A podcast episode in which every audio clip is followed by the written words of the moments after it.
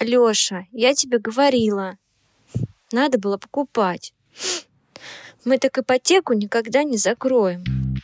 Привет, любимые читатели и теперь уже слушатели Фарклог. Сегодня мы запускаем новый подкаст от нашей редакции под названием «Надо было покупать». И в нем уже помимо главных и привычных нам новостей криптоиндустрии будем говорить о монетах, которые отличились значительным ростом на неделе. Меня зовут Лена Джесс, со мной мои коллеги Алекс Кей. Привет всем, привет.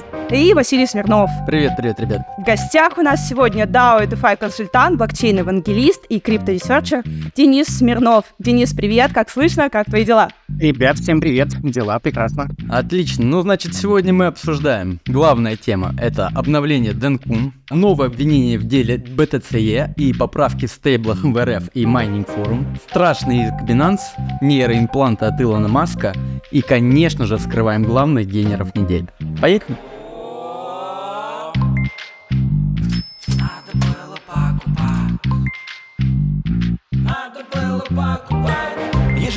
Подкаст о рынке криптовалют и блокчейн-индустрии от журнала ForClock.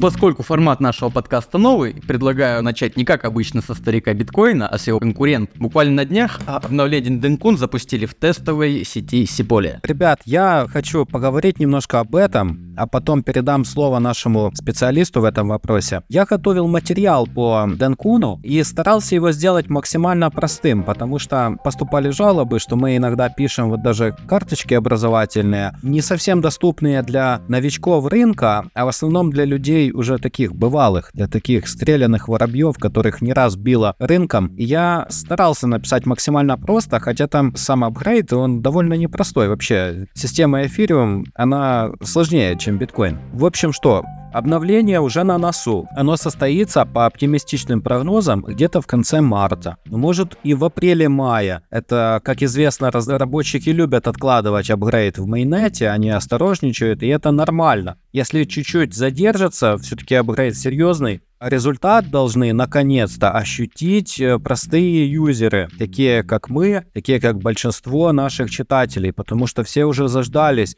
всем уже надоели эти высокие комиссии, многие уже давно перешли на L2 решения и давно там юзают транзакции быстрые, недорогие. Вот. Интересно, что развертывание в Сеполи в тестнете прошло без происшествий, а вот в Йорли был раскол цепи. Но команда Ethereum 4 часа вносила изменения и все-таки добилась финализации хардфорка. Что э, вообще вводится? Вводится такая, реализуется штука, как э, прото-данк-шардинг. Все, на этом моменте все выключают наш подкаст, потому что ничего не понятно.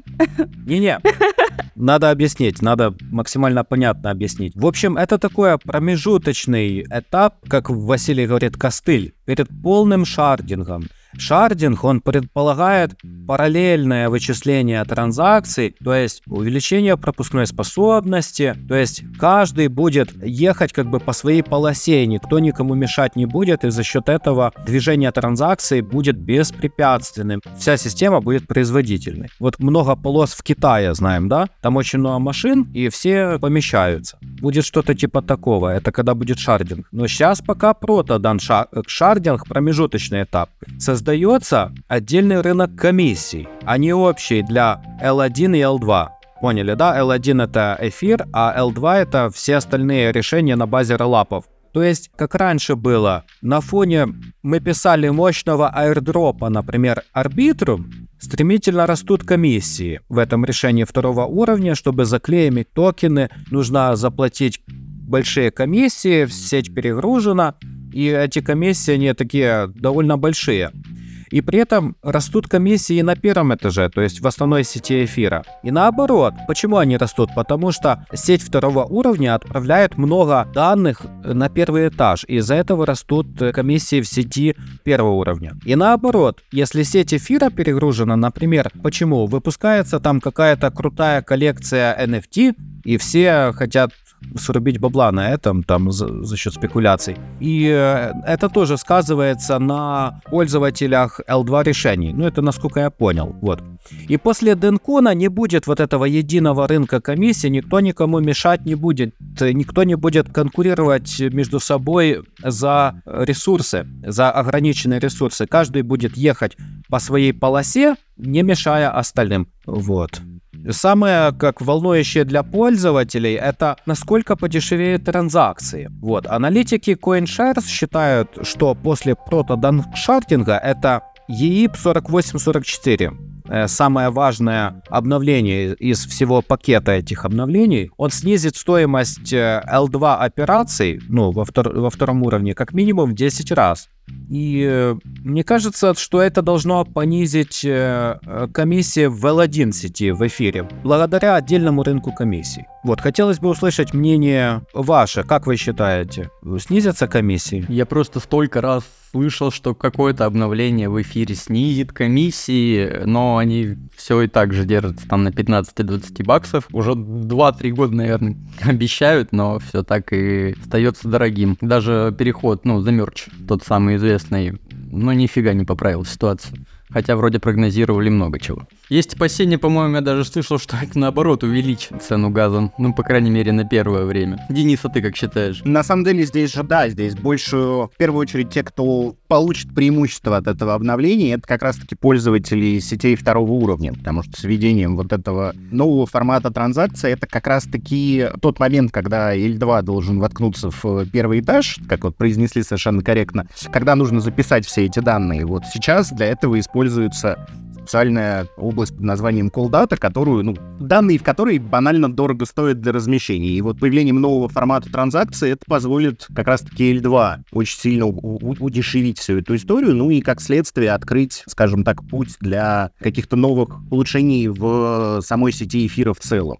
Вообще, мне кажется, здесь самое интересное это то, как меняется, э, в принципе, парадигма подхода к блокчейну. От вот такой монолитной истории, к которой мы привыкли, как вот все воспринимают, например, блокчейн биткоина, где у тебя там валидатор, э, грубо говоря, это и майнер, у него и весь блокчейн лежит, и занимается он, в принципе, всеми возможностями э, в сети, то есть и блоки формирует, транзакции проверяет и тому подобное. А вот эфир сейчас идет совсем другим путем, э, и со всеми вот этими решениями на базе второго уровня превращается в такую огромную децентрализованную даже не столько сеть, сколько платформу, где совершенно разные участники совместно весь этот гигантский децентрализованный компьютер поддерживают. И здесь, мне кажется, прикольно именно то, что, по сути, мы видим, как вот несколько десятилетий назад развивался интернет, когда, по сути, мы тоже наблюдали огромное количество различных там домовых сетей, маленьких, не связанных между собой, но которые там использовали одинаковые протоколы. А потом, по мере роста всех этих историй, оно объединилось то, что мы сегодня понимаем под словом интернет, и вот сейчас, по сути, на наших глазах точно так же формируется уже децентрализованная сеть. Так что,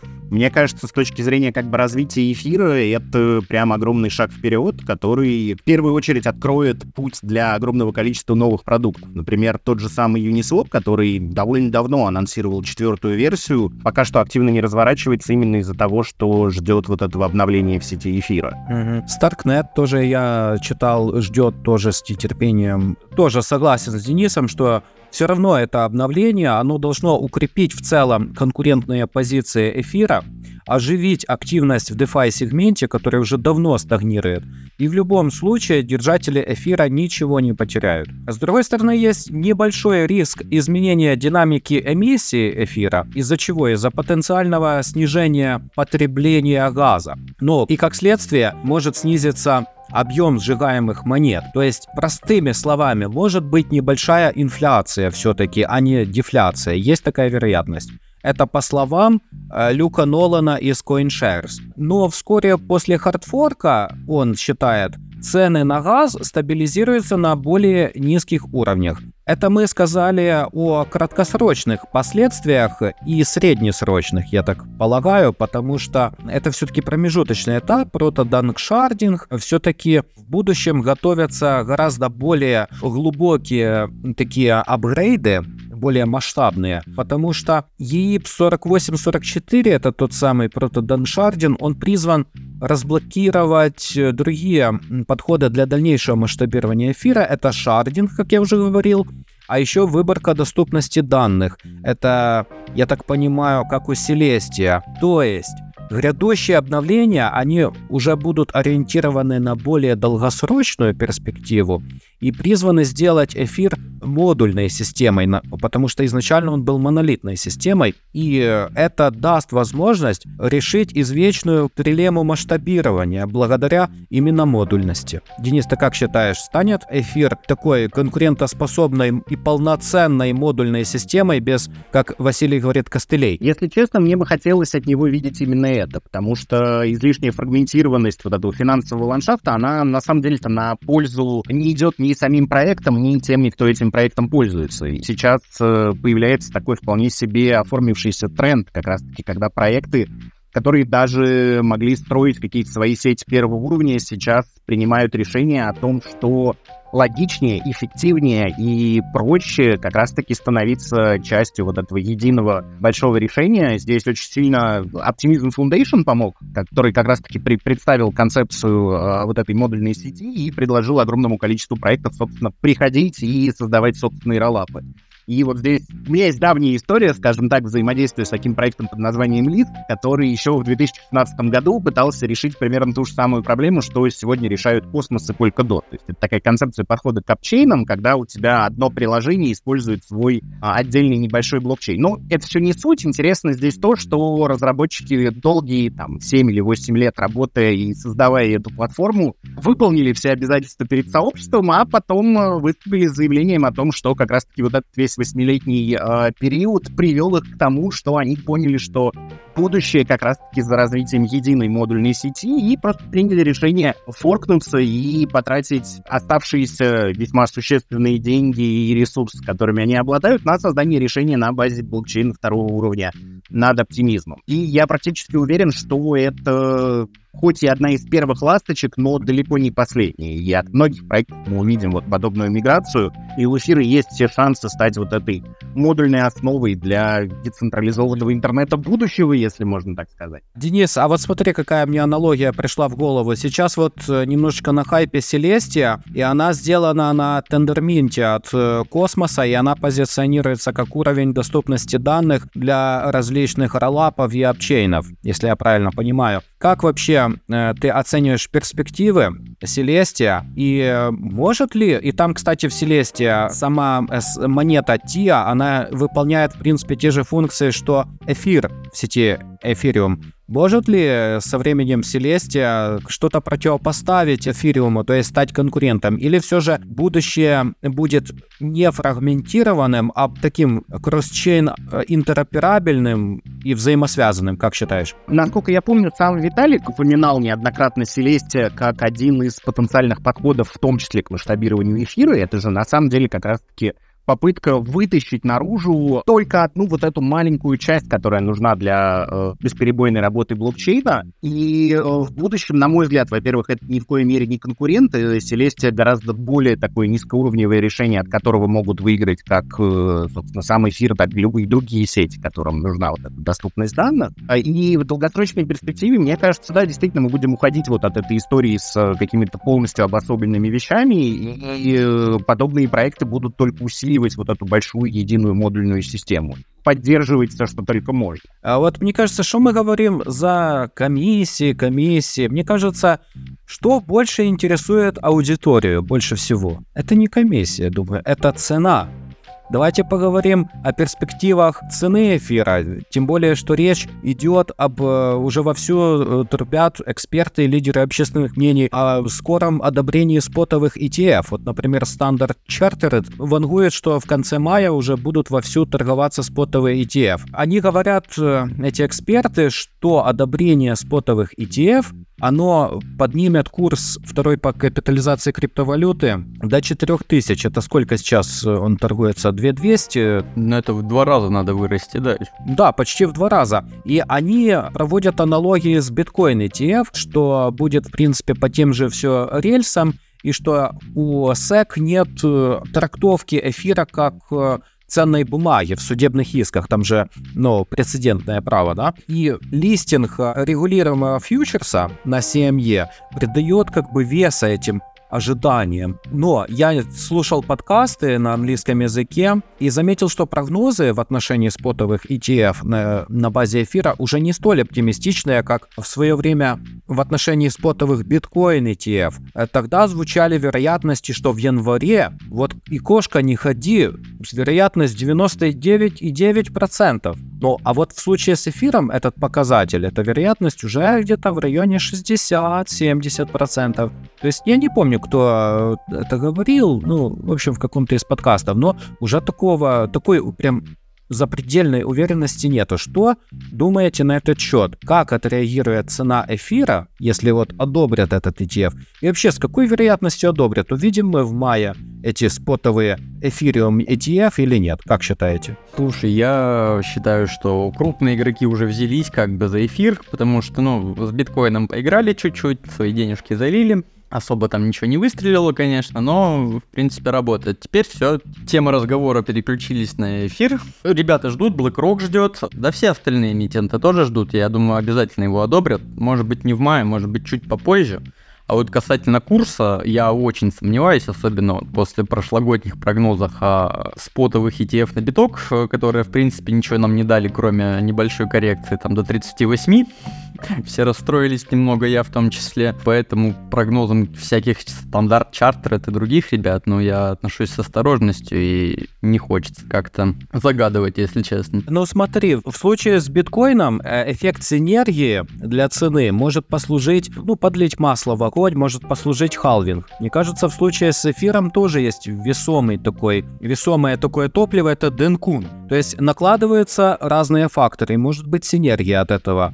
То есть, а, Денис, как ты считаешь, э, что касается цены, что будет? Касательно цены, мне кажется, здесь э, стоит два фактора рассматривать. В первую очередь, это восприятие эфира именно как платформы для смарт-контрактов и количество приложений, количество решений второго уровня и все то, что будет действительно драйвить, драйвить спрос на цену, скажем так, органически. Ну а вторая история с ETF, наверное, самое важное, что принес биткоин ETF на рынок, это понимание в глазах, скажем так, широкого сообщества того, что биткоин биткоин — это теперь э, легитимный биржевой актив, и вот это та самая, скажем так, интеграция его в традиционную экономику, она вот произошла именно сейчас. С эфиром все немножко сложнее, потому что если биткоин все-таки э, большинством воспринимается именно как цифровой аналог золота, то эфир для большинства как раз-таки гораздо менее понятная история, именно из-за того, что у него есть полноценное утилитарное. А использование, и э, с этим может быть связано э, в том числе и то, что ETF на эфир мы можем не увидеть в ближайшее время. Здесь я бы, на самом деле, прогнозов каких-то бы не давал. Все мы прекрасно знаем, как все любят задерживать э, и тянуть с разнообразными э, решениями. Но, отвечая на как бы изначальный вопрос, я думаю, что и то, и другое повлияет на цену. И в среднесрочной и долгосрочной перспективе мы можем увидеть рост эфира, именно вызванный в первую очередь его ростом как мирового компьютера и востребованностью самих протоколов, а во вторую очередь э, с тем, что вот как раз-таки массовое население может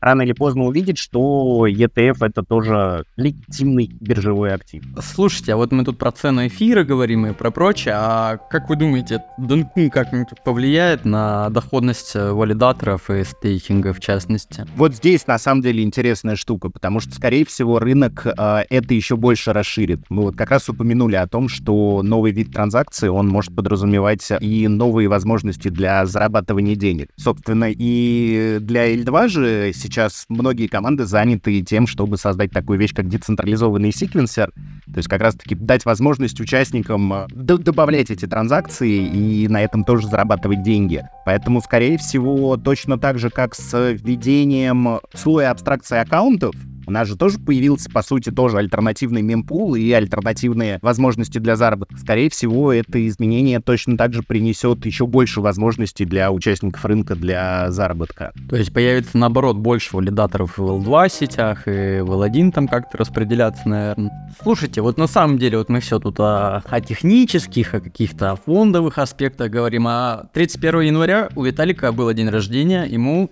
30 лет, поэтому мы все вот этой вот компании поздравляем его с юбилеем. С днем рождения! Ура!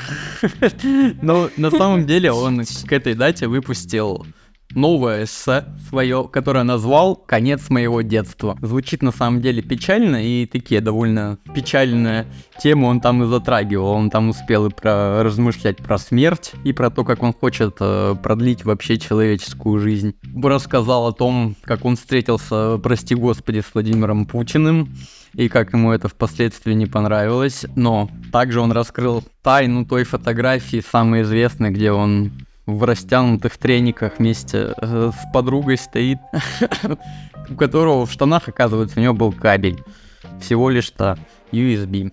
А на самом деле я что-то посмотрел, а, он скинул фотографию, ссылку на него. Ну, как-то он скромничает, по-моему. Хороший кабель был. Хороший, видимо, кабель был. Может быть, это был эвфемизм такой, и он просто то, что у него, ну, там, в шортах называет кабелем. Все-таки подключение. Ну, USB-C. А, кстати, да, Виталик, кстати, напомнил о подзабытом нарративе о биткоине как убийце финансовой системы. Вот я помню, этот нарратив был точно популярен, это я только знакомился с криптой, э, в 16-17 годах. Тогда все говорили, что биткоин там заменит центробанки, вот всяк... Сейчас эти подобные разговоры кажутся чем-то совершенно нелепым. Потом с усугублением проблем масштабирования этот нарратив вскоре сошел на нет. И люди, вероятно, поняли, что не следует путать яйца с легкими. То есть пусть банки делают свое дело, а крипта пусть делает свое дело параллельно, как у Хайека, да, частные деньги. Пусть будет э, такая вот себе конкуренция, но никто никому не переступает дорогу.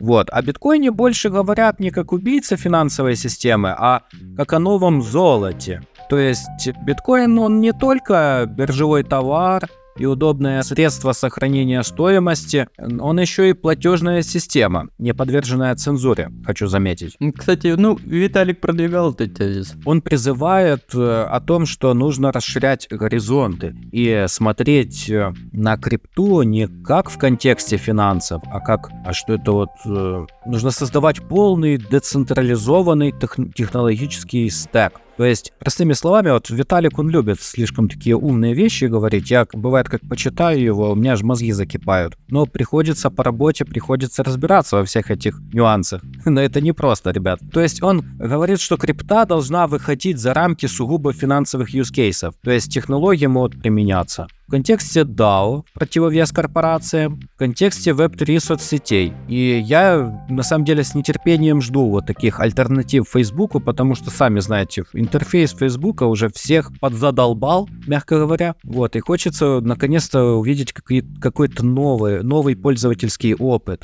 Что-то не подверженное цензуре, что-то, чтобы не оскорбляло чувства верующих, чтобы не оскорбляло там, не нарушало правила сообщества.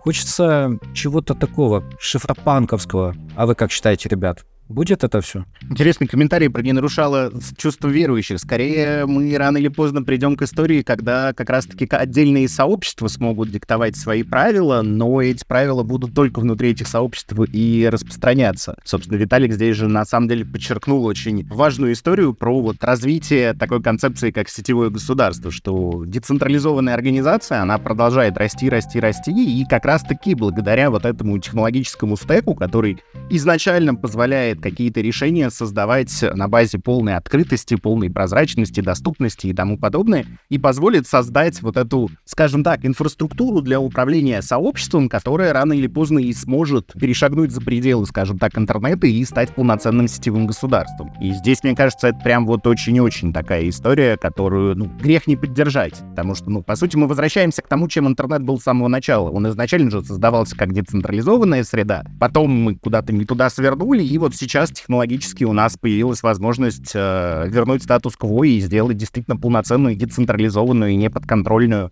каким-то централизованным сущностям сеть. Он, кстати, там выделил один важный момент, который у нас на подкастах, на предыдущих озвучивал Владимир Понимающий, то, что как раз-таки один из самых важных функционалов э, блокчейна и вообще похожих систем это можно изменить демократическую систему, а именно голосование. То есть уже не будет каких-то таких недомолвок, недопониманий. Голосуем токенами условно через блокчейн, как э, за EEP, это какие-то другие предложения. Это, по-моему, звучит здорово, но как какая-то утопия. Ну, конечно, утопия, как минимум, учитывая тот факт, что мы продолжаем жить как бы в традиционном обществе, и все вот эти традиционные институты абсолютно точно не горят желанием расставаться со своими текущими возможностями, но здесь же как раз прелесть-то в том, что технологии, во-первых, развиваются быстрее, чем э, вот эти традиционные социальные отношения, поэтому мы можем создать инструменты, которые позволят что-то сделать, собственно, как биткоин сделал, ну, привел к определенным изменениям в финансовой системе и вырос уже до того, до того а, уровня, что он стал слишком большим, чтобы его как-то уничтожить или как минимум глобально контролировать. То есть мы видим, что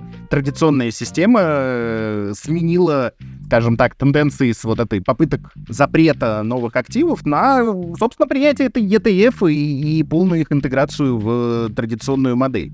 И таким же образом, создавая какие-то новые штуки, мы можем, скажем так, дать пользователям э, гораздо более удобные инструменты, которые они рано или поздно предпочтут тем централизованным аналогам, которые есть сейчас. Ну, то есть ты считаешь, что всемирная децентрализация в перспективе реальна? Да? Я больше того скажу. У Виталика на прошлой неделе еще одна классная статья вышла, где он а, рассказал про свое отношение с искусственным интеллектом. Все-таки нельзя эту штуку тоже со счетов снимать, мне кажется, и там он как раз-таки подсветил одну очень серьезную проблему, которая может, мне кажется, даже многие сейчас особо э, не воспринимают как серьезную, а именно централизация искусственного интеллекта а потому что доступ к моделям, э, с которыми мы э, взаимодействуем, он, ну, они же все закрыты. И создать какой-то единый большой сильный искусственный интеллект, э, ну, кто будет готов доверить это какой-то единой централизованной корпорации? И поэтому я не просто верю в то, что мы в какой-то долгосрочной перспективе придем к такой децентрализации. Я думаю, это, скажем так, будет востребовано гораздо раньше, чем мы можем себе представить даже. А как ты вообще к личности Бутерина относишься?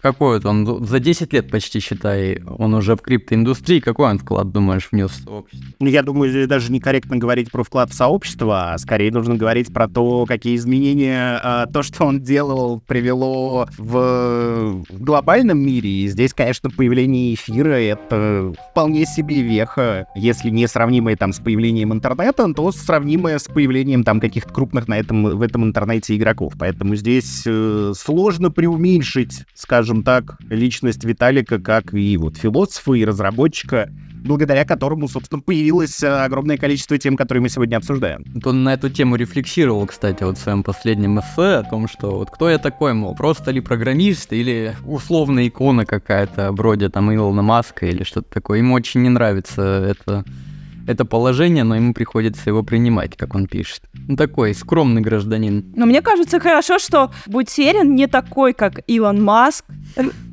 что в нем нет вот этой какой-то напыщенной хайповости. То есть, типа, он может постебаться, он может там, а, не знаю, навестить а, вот эту Сибаину, с которой Dogecoin списали, да, в Японии, или что-то такое забавное, милое сделать, но за ним не тянется шлейф скандалов, и это тоже играет на руку всей экосистеме. Да, то, что он не пампит Dogecoin, это очень хорошо. Не, шишибы он должен же пампить. Доги-то на блокчейне, ой, на биткоине. О, кстати, давайте немножко нагоним фома. О, кстати, отличная идея, да.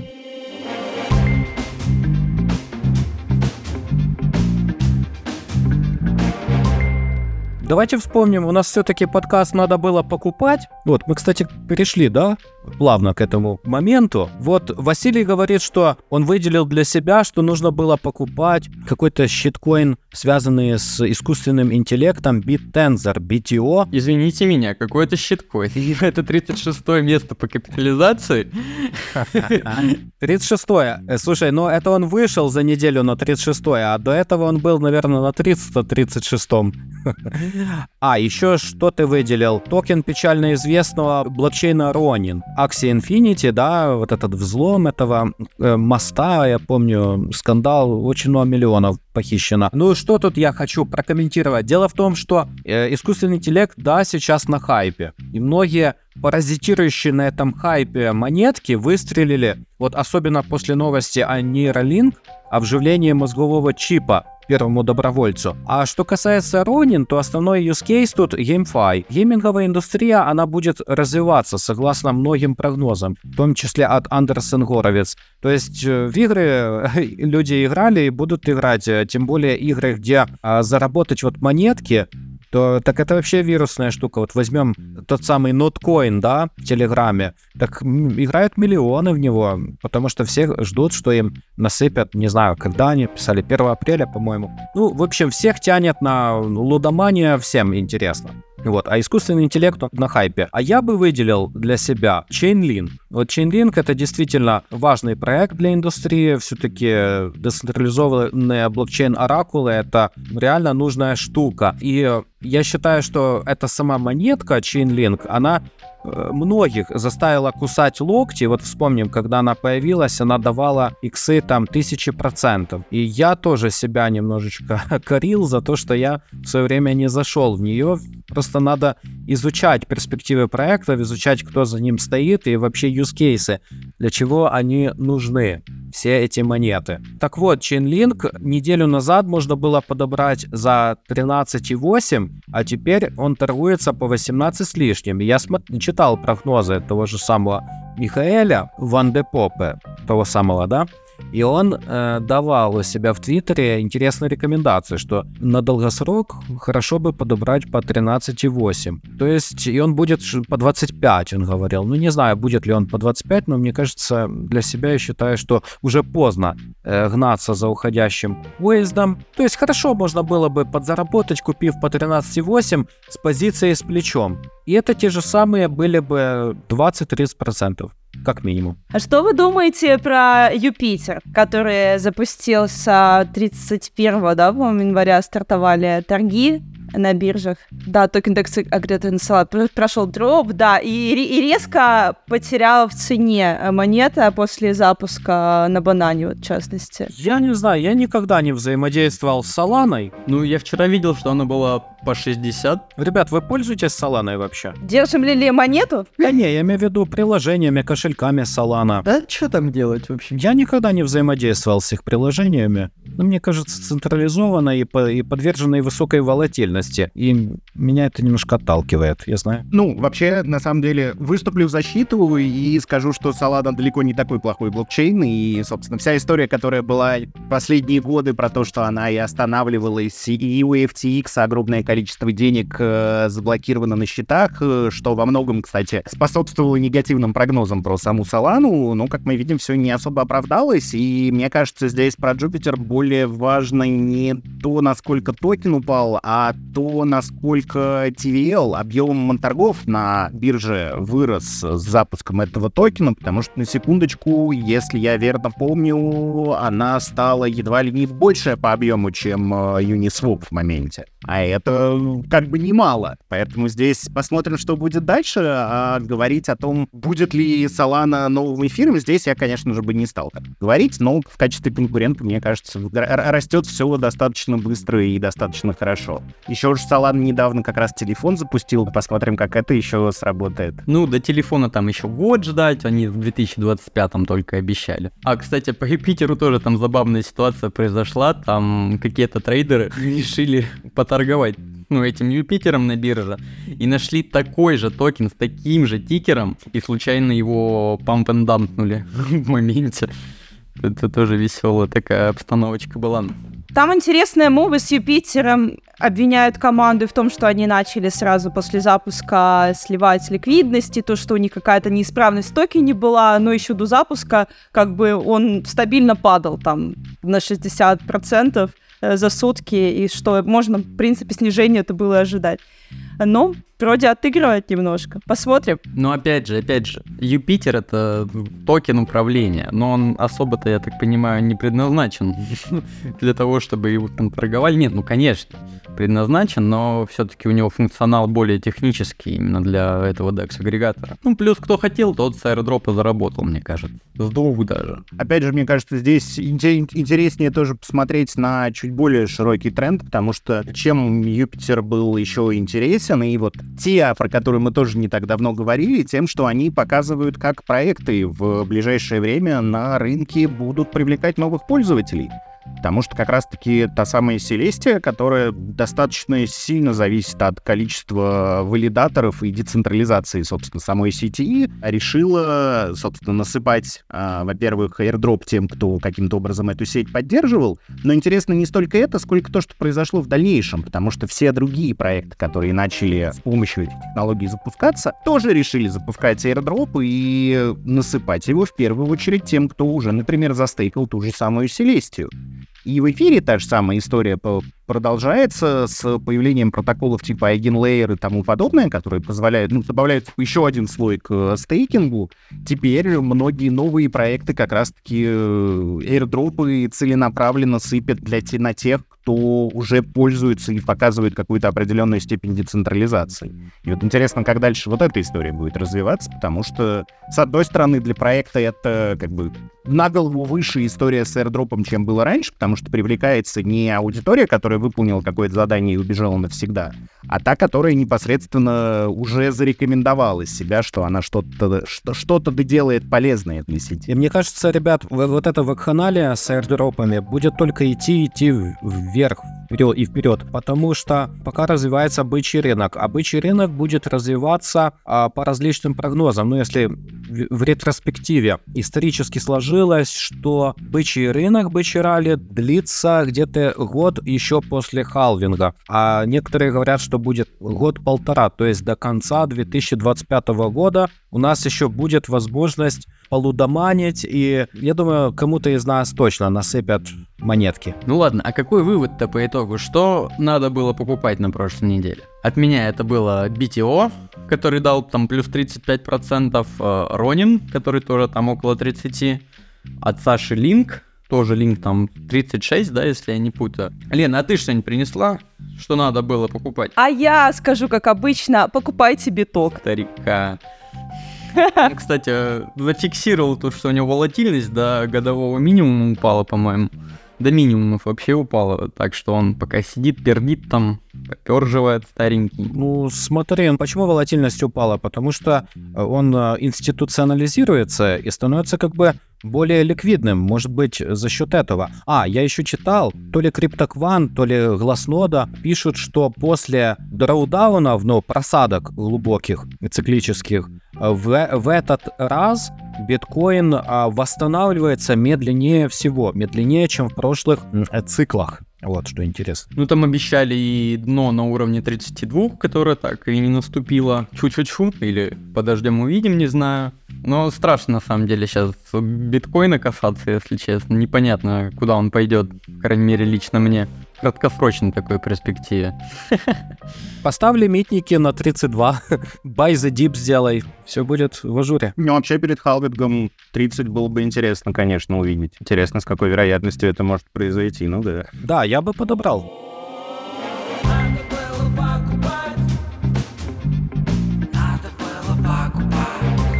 Давайте вернемся к нашим баранам БТЦЕ, ужасная, всеми любимая ненавистная биржа, о которой, тем не менее, новости появляются, и все еще их интересно читать. Открываются в деле новые старые имена. Власти США собирают покемонов по всем странам, городам и весям.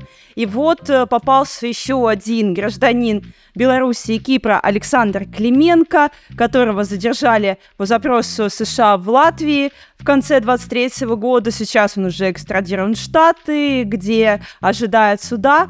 Ему вменяют, собственно говоря, его называют одним из э, предположительных бенефициаров э, биржи. Вменяет ему, что вместе с Винником и другими своими сотоварищами он с 11 по 17 год до момента краха биржи контролировал операции на ней и также его называют владельцем технологической компании SoftFX, которая обеспечивала работу серверов биржи, и форекс-брокера FX Open, а, довольно такие знаменитые компании в Беларуси и Латвии. А Клименко мы, кстати, уже писали, и можете, не будем сейчас долго как бы неймдропить разные бренды и фирмы прокладки называть, которые участвовали в схеме по отмыванию денег на БТЦЕ. Это есть на сайте Ферклок. Почитайте статью, узнаете, кто такой Клименко, с кем его связывает, причем тут покер, кто такой Майзус. Короче, интересного много. Будем следить за этим делом дальше. А чё, Netflix не собирается выкупать эту тему? Там же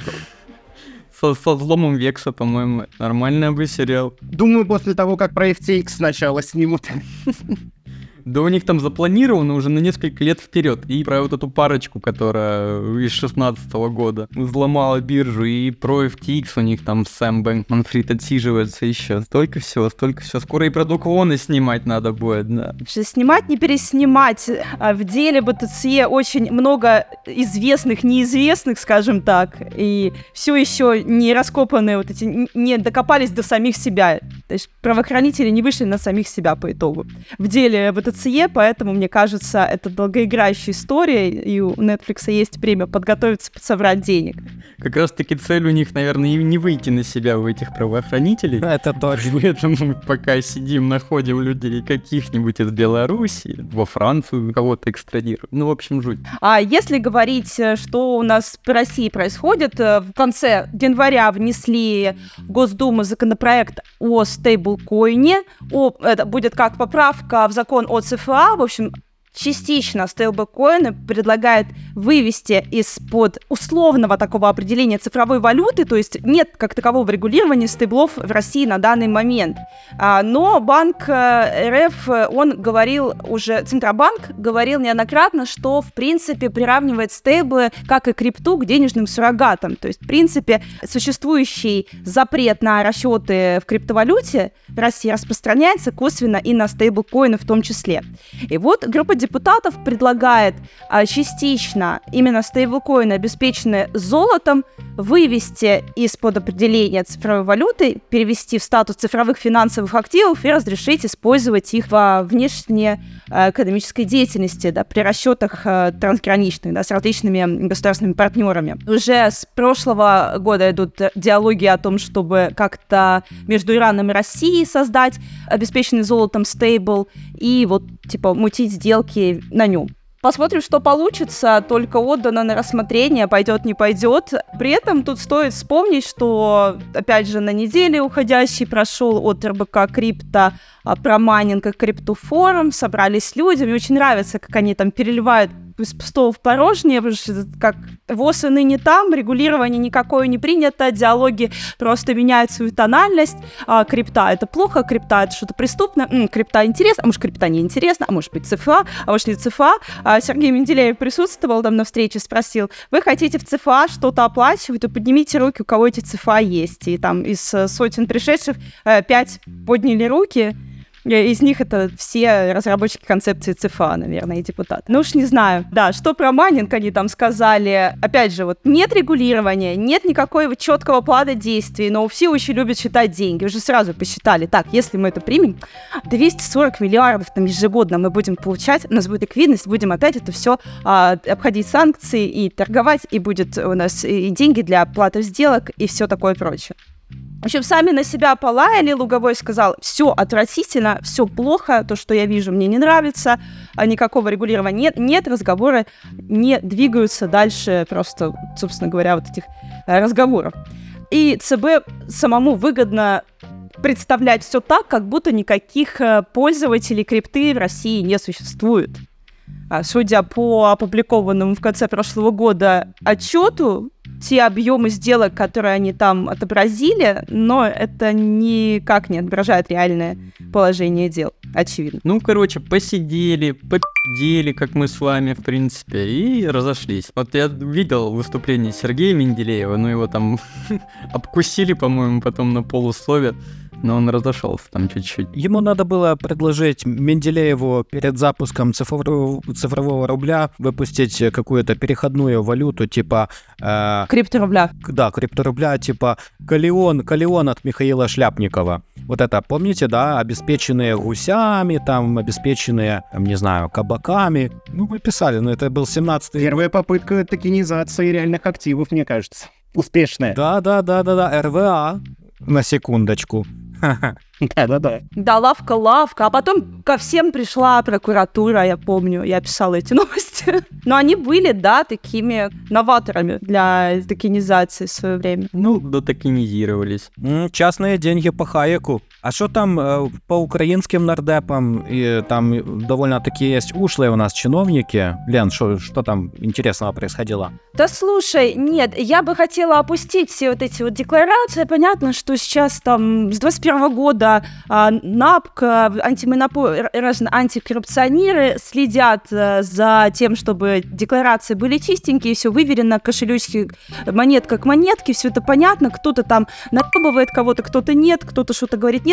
А, Я хочу сказать о том, что у нас вышел большой материал а, в пятницу про рынок недвижимости Украины, которые хотят а, модернизировать с помощью Web3 технологий и блокчейн-реестра. Заходите к нам на сайт, почитайте, узнаете, убьет ли вся эта система предлагаемая нотариусов, будут ли лежать трупы агентов по недвижимости везде, и когда мы уже сможем купить токенизированную, не знаю, там, квартиру в Киеве. И вообще, возможно ли это на данном этапе? Заходите, почитайте, это гораздо более интересно, чем кто там себе какой кошелек присвоил. Да, и на самом деле это очень крутая новость, потому что такая оптимизация бюрократии, если это будет грамотно реализовано, то это вот то самое применение, которое позволяет показать, что типа вот, ребята, была бюрократия, а теперь ее нету, теперь стало удобнее, и каждый конкретный пользователь сможет от этого получить как раз-таки свое, ну, понимание того, в чем блокчейн, собственно, в чем его преимущество. Масс adoption, масс adoption. Да.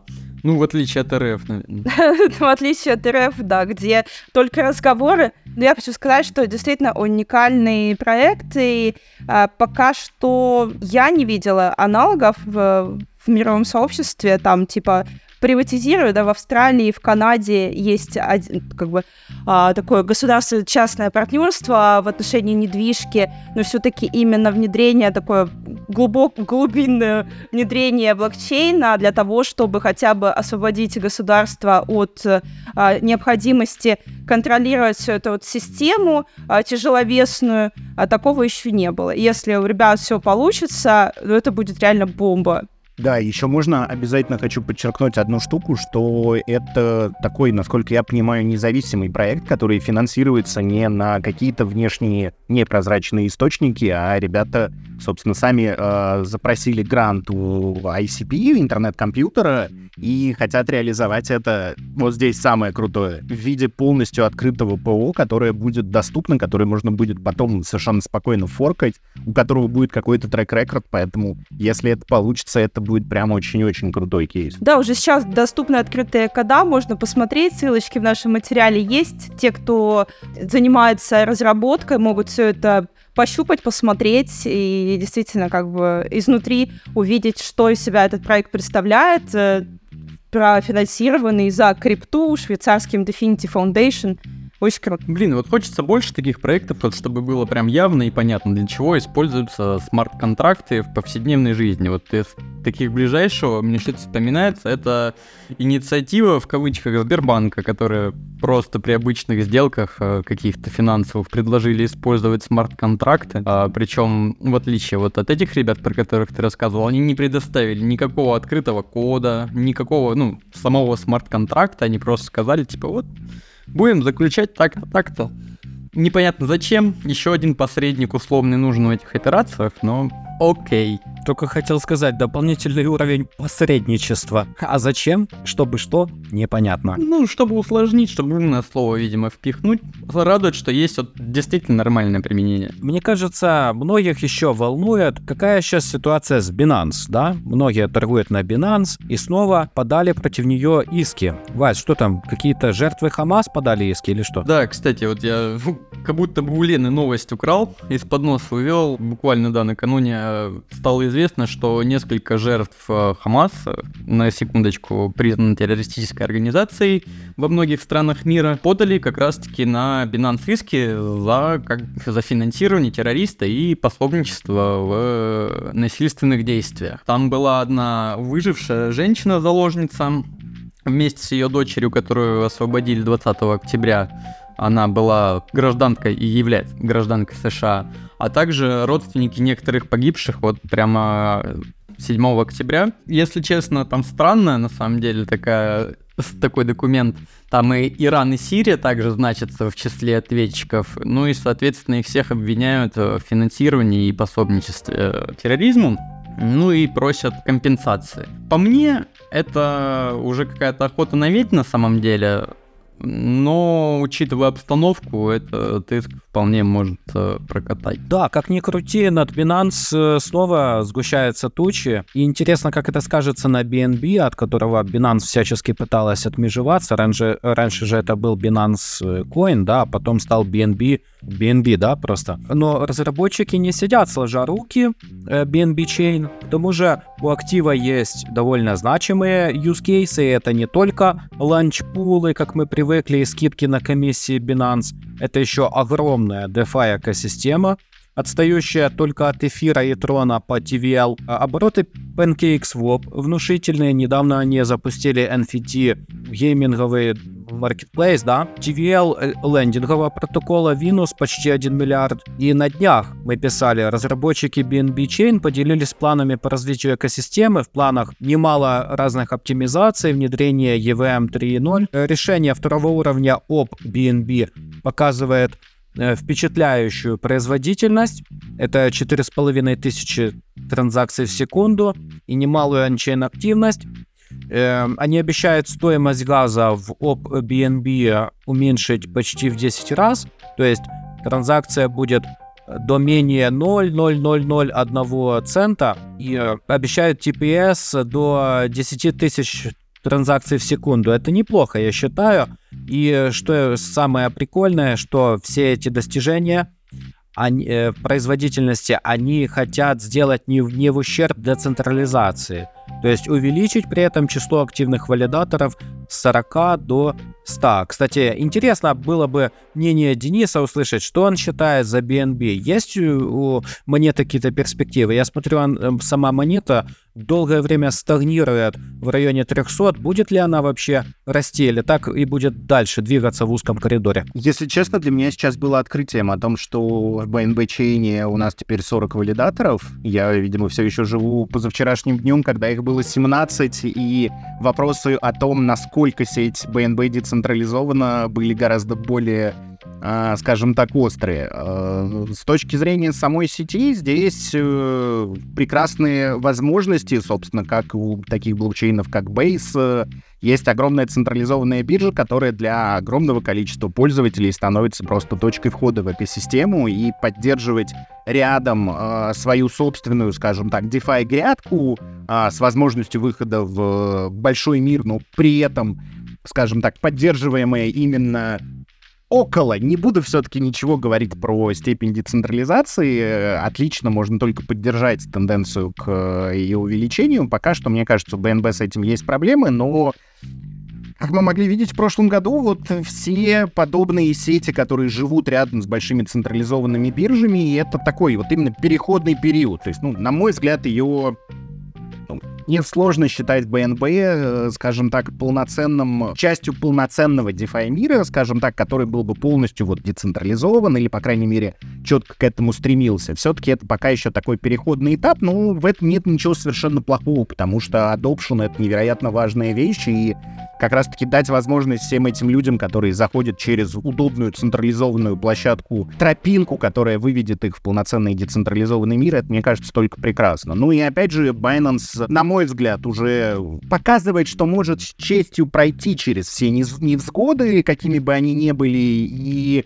Хочется верить, что в дальнейшем количество утилитарного использования токена BNB будет только увеличиваться, и, соответственно, и сеть-то будет продолжать расти. Посмотрим. Мне здесь больше всего нравится как раз-таки то, что они свое собственное решение для второго уровня, вот это, собственно, PBNB, это, по сути, то, о чем мы говорили раньше. Это технологический стек оптимизма, который был просто взят на открытом рынке и использован для того, чтобы, ну, хочется верить, сделать сеть чуть более децентрализованной. Предлагаю напоследок что-нибудь хорошее вспомнить такое и поговорить о, наконец-таки, первом вживлении э, нейрочипа от компании Neuralink, поддерживаемый Илоном Маском. Однажды ночью, вот на неделе, Илон написал в Твиттере, что все, первый доброволец успешно чипирован и постепенно начинает восстанавливаться. А об этой штуке уже давно э, ходит речь э, о нейролинке. Перспективный стартап, который поддержали фаундеры Tesla и, и другие инвесторы, и он собирается наладить массовое, скажем так, производство э, и помогать людям, которые не могут управлять своими конечностями, у которых какие-то проблемы с позвоночником и двигательным аппаратом. Поэтому с помощью устройства, которое называется телепатия, они смогут э, мозговыми импульсами, нейронными сигналами какими-то управлять э, телефоном или компьютером. То есть подумал, позвонил маме, не знаю, подумал, купил, стал на лонг по биткоину. Звучит, по-моему, интересно. Но пока что это все на экспериментальном таком уровне, но они продвигаются и продвигаются достаточно успешно по заявлениям Маска. У них, конечно, были раньше какие-то проблемы и крики со стороны защитников животных, что они, мол, там эксперименты какие-то не очень гуманные проводят, но тем не менее, тем не менее, разрешение от FCA они получили, от FDA, извините. И сейчас э, первый человек э, вж, вжив, первого человека вживили 64 такие нити тонкие э, с помощью робота-хирурга. Ну, будущее рядом. Будущее рядом есть замечательный мем в интернете с цитатой Илона Маска, где он как раз-таки говорит о том, что первый участник был успешно и интегрирован с чипом Neuralink и подписью, что примерно такие записки ты чаще всего находишь в каких-нибудь постапокалиптических компьютерных играх. Что, может быть, это начало апокалипсиса и тому подобное, но на самом деле, блин, это же офигенная новость. Здесь просто пищать от восторга хочется, потому что нейрокомпьютерные интерфейсы, о которых там, я не знаю, всю историю, наверное, там фантастики, когда про компьютеры начали э, писать, все мечтали, и вот теперь мы на наших глазах, блин, это видим. Э, и да, сейчас это используется только для тех, у кого квадриплегия, то есть люди, которые не могут пользоваться своими конечностями и которые полностью парализованы, потому что ну, для них это наиболее э, насущная возможность как бы решить э, проблемы движения и взаимодействия с внешним миром. Но, блин, я, как же я жду, когда в будущем это станет консюмерским э, девайсом, и мы будем думать уже не про дополненную реальность, а про то, как а, управлять компьютером напрямую своими мыслями. Может быть, э, это будет реализовано в смартфонах Сага? Хочется и... Аирдропы получаешь свой головной мозг. Мой мозг уже состоит из мем-токенов, они опоздали со своей технологией, ребят. Собирайте всех своих друзей, расскажите соседям, э, приводите родственников, приводите всех Алёш, которые не закрыли ипотеку. И слушайте нас каждую неделю. Мне очень понравилось с вами, ребята, общаться. Да, спасибо отдельно Денису, что пришел. Спасибо за приглашение. При великим удовольствием. Услышимся на следующей неделе, ребят. Всем пока. Следите за новыми выпусками. Пока. Всем пока. Пока-пока. Вы слушали подкаст «Надо было покупать» от журнала Forklog. Встретимся через неделю.